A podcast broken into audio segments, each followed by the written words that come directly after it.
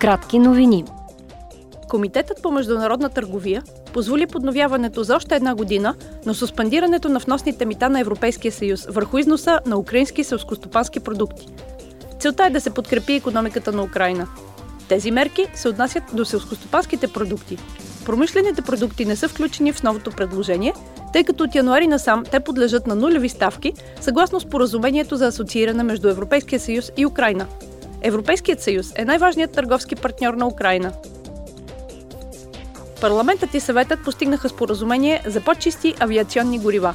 Тази седмица те оговориха увеличаването на използването на устойчиви горива, като например биогорива от ново поколение или водород – Съгласно това споразумение, поне 2% от горивото за реактивни двигатели трябва да бъде устойчиво от 2025 година нататък, а до 2050 година тази цифра да достигне 70%.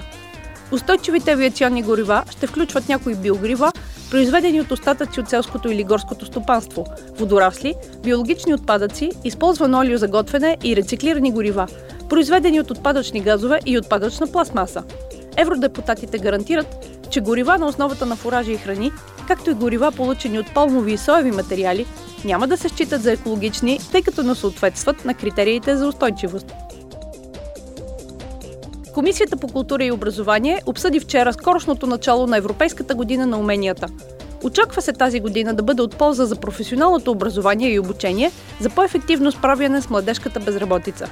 Европейският комисар, отговарящ за работните места и социалните права Никола Шмидт, заяви.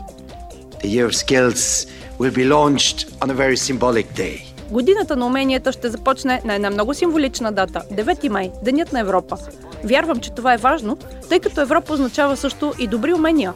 В по-широк план, уменията и пазарът на труда са тясно свързани, но уменията включват и учене и компетентности, които също са изключително важни в нашите демокрации.